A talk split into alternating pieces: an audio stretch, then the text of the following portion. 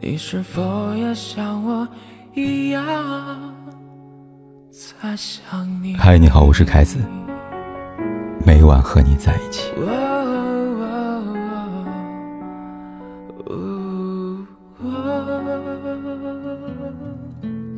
最近在追一部剧，叫《人世间》，没有大动干戈的心跳情节，只有酸甜苦辣的家长里短，温暖又戳心。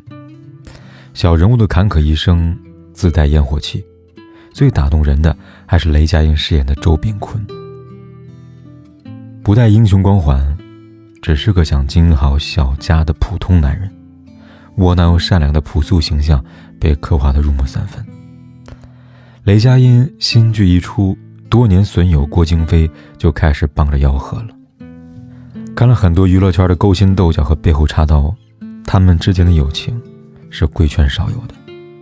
两个都是演技派的圈书扛把子，也都是背着红不了的魔咒，平淡而不弃。辉煌时彼此撑一把，谁能想到 TF 老 boy 的玩笑组合，如今终于成了大器晚成的典范。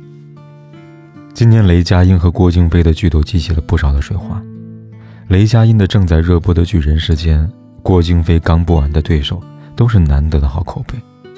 相比天天营销的流量剧，靠吻戏、靠甜宠来吸睛，这些作品更多是多层次的现实和压抑的壳，丰富。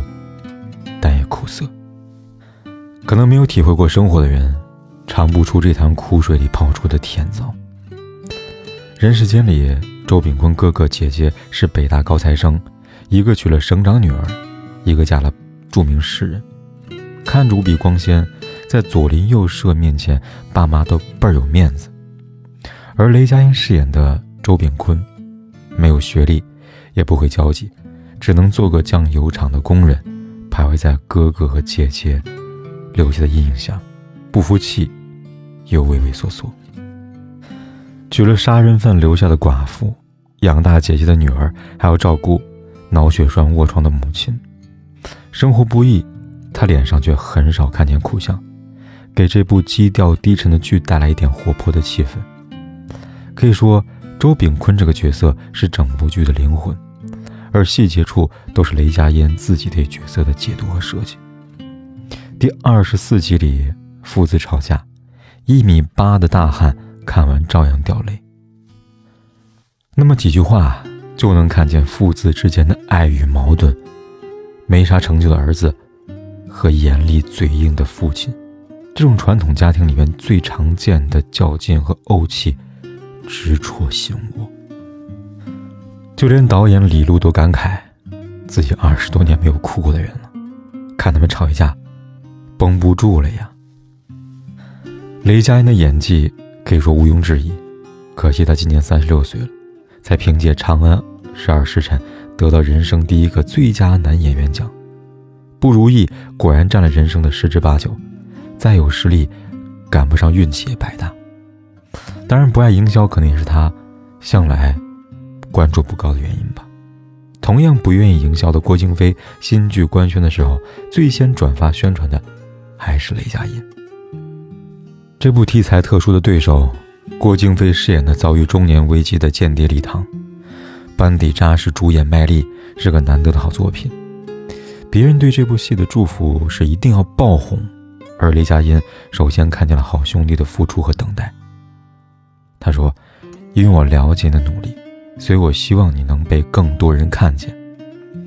这部戏里，郭京飞的表演也是不负众望。前几集塑造的冷血麻木的失意中年男人形象，逐渐在剧情展开后有了更深层次的特点。作为一个间谍，没有出众的外貌，上级跑了也没有资源，穷到舍不得补牙，还想举报自己，被林玉抓住，为了检验是否忠诚。生生拔掉一颗牙的情节，看得人不寒而栗。而对并非亲生女儿的小满万分的疼爱，孩子嫌弃饺子皮太硬了不吃，他就吃掉剩饭。再然后，就是发现小满早恋了，担心女儿受伤的焦虑和愤怒。最能证明演技的，就是在车上那段哭戏，表面懦弱隐忍，吹起口哨平复心情。内里已经开始为妻女谋划退路。演员不需要歇斯底里，无声无息当中就能有情绪让观众共鸣。正如他所说的，好的表演不需要炸裂，靠细节来积累，人物同样出彩。这两部剧成功让雷佳音和郭京飞站稳了中生代男演员中的地位。抛却高光，他们中年成名走上荧幕的过程一点也不顺畅，但至少他们都是有野心也沉得住气的人。这两个到了中年才红男人，一直惺惺相惜。对雷佳音来说，红一度让他执念，而如今他只想享受角色。心态的转变。来源于他磕磕绊绊的人生经历，如今看起来颇为沉稳踏实的雷佳音，也曾经是个中二少年，带着东北汉子的傲气和粗犷，从小就想着叱咤风云。十多岁和一帮哥们组了个组合，起了个狂拽酷炫的名字，叫做“爱情皇帝 ”（King of the Love）。每个人都要取着一个带着“情”字的代号，雷佳音叫做“到处留情”，胆子大。人长得又英俊，在同人眼里边，太有男子气概了。最初风头一次，学校组织学生去春游，在大家集合准备回学校的时候，老师发现少两个人，转头就看见雷佳音牵着初恋的手朝山下走来，这个亮相是全场师生轰动的程度。然后就是毫不意外的请家长，通报批评，跟女生分手。年少轻狂，他一路逆行。成绩一落千丈，不停的逃课，最终辍学。未来满眼茫然，没技能，没特长，也不知道该怎么混下去。后来看见沈阳艺术学院招模特，他突然觉得我能行，我的人生可以被改变。一狠心，痛改之前的颓废懒散，苦学三年，雷佳音考上了上海戏剧学院，成了郭京飞的师弟，两人缘分就此开始。当时的郭京飞沉迷话剧和哲学，和坎坷经历、为人仗义的雷佳音一拍即合，两人经常一起喝酒谈心，聊表演，聊人生，立志要干出一番成就。尤其是看着师兄胡歌拍完了《仙剑奇侠传》大红大紫，他们内心也充满了各种各样的期待。可惜没有人脉，没有背景，颜值又不是当年受欢迎的奶油小生的类型，一路演配角，找不到出头的机会。不同于雷佳音在电视剧圈的摸爬滚打，痴心话剧的郭京飞入行来几乎没有什么龙套史。自打进入上海艺术中心，起步就是男一号，凭着过硬的专业实力，成了台柱子。但郭京飞出演的话剧，不仅票房一部比一部高，大奖也拿到了手软。认识妻子鲍丽，也因为鲍蕾和陆毅经常来看妹妹，和他们演的话剧。郭京飞是一个浪漫冲动的人，和温和有耐心的鲍丽在一起，格外的契合。于是相识一个月的那天傍晚，看完电影《真爱至上》之后，郭京飞对鲍丽说：“如果明天上海下雨，我们就去领证吧。”第二天，上海真的下起了小雨。这一冲动，就是十七年安稳又幸福的婚姻。可演话剧的薪酬和演电视剧相比，那是九牛一毛。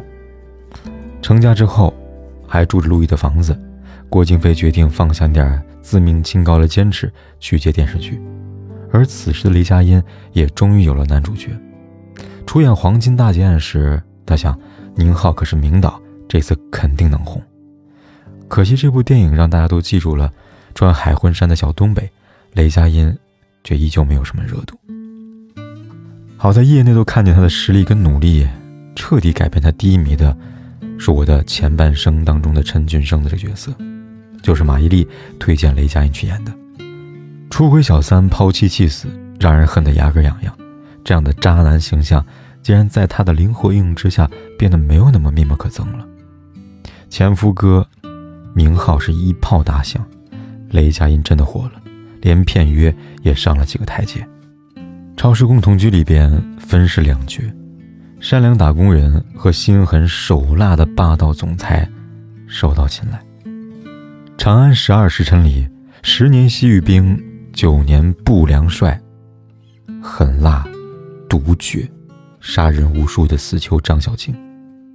自杀小说家里，现实世界里边不顾一切要救被拐女儿关宁，和小说世界里边被控制剥夺思想的灵魂的红甲武士。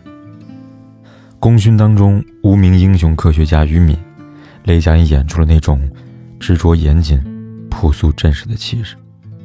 结合于敏曾经因为爆炸而大脑受损的经历，添加了偶尔思想停顿和短路的细节。他的成熟和自然是肉眼可见，对待角色更是全身心融入，尽全力去解读。马伊琍在合作时候开玩笑地说：“雷佳音的憨厚面相去演男坏人。”观众也不会生气，而郭京飞的长相属于演好人也有三分的心机。最经典就是二零一四年的郭京飞主演的悬疑剧《暗黑者》，不着调的举止和落魂尖酸的形象，与观众印象里边严肃刻板的主角相去甚远。在一浪又一浪的广阔的巨海，这一度是个不小的惊喜。郭京飞从舞台。走向荧屏的路，也算有了起色。可是外貌特点也一度让他在扮演中年失意男的怪圈当中。幸好演话剧磨练出的演技，让每个角色都有自己的色彩和灵魂。都挺好，前期里边让人恨得牙痒痒，后期又可笑可怜的苏明成。我是余欢水里懦弱无能、满嘴谎话、死要面子活受罪的余欢水。二十一克拉里边抠门成性、咄咄逼人，却愿意为爱人付出一切的市井小男人王继伟。每个有血有肉的角色都在证明，足够有能力的人总能抓住运气。市场的趋利让不少好演员被排挤，明珠蒙尘不计其数。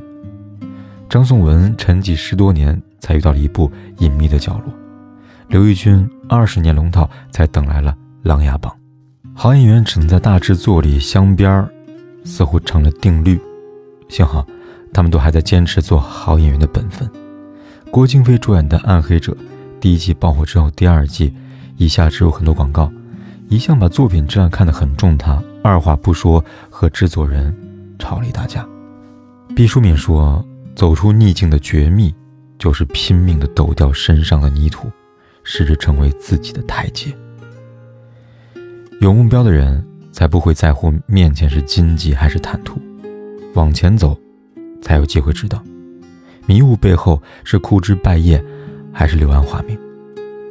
现在人世间还没播完，雷佳音的新剧《相逢时节》又上线了，和袁泉五年三次搭档，从前半生到离婚律师，再到相逢时节。好演员出圈需要的从来不是资源，而是演技。雷佳音和郭京飞之间，仿佛完全没有同期男演员的竞争关系，随时开玩笑，采访时互爆黑料，也毫不手软。互损互怼，多少有点最佳损友的意思。也许这就是成熟男人的轻松的心态吧。郭京飞毫不在意，包贝尔吐槽他脸像月球表面，雷佳音也习惯一直努力，一直平凡。体会到红的烦恼，雷佳音也没有觉得什么特别的。他在《非常近距离》边这样坦然地说道：“谁说明星就非要有距离呢？高高在上，然后只能在电视上见到。我觉得我就是一个正常的芸芸众生当中一个人。我很开心，在如今能够看到这样真实的演员。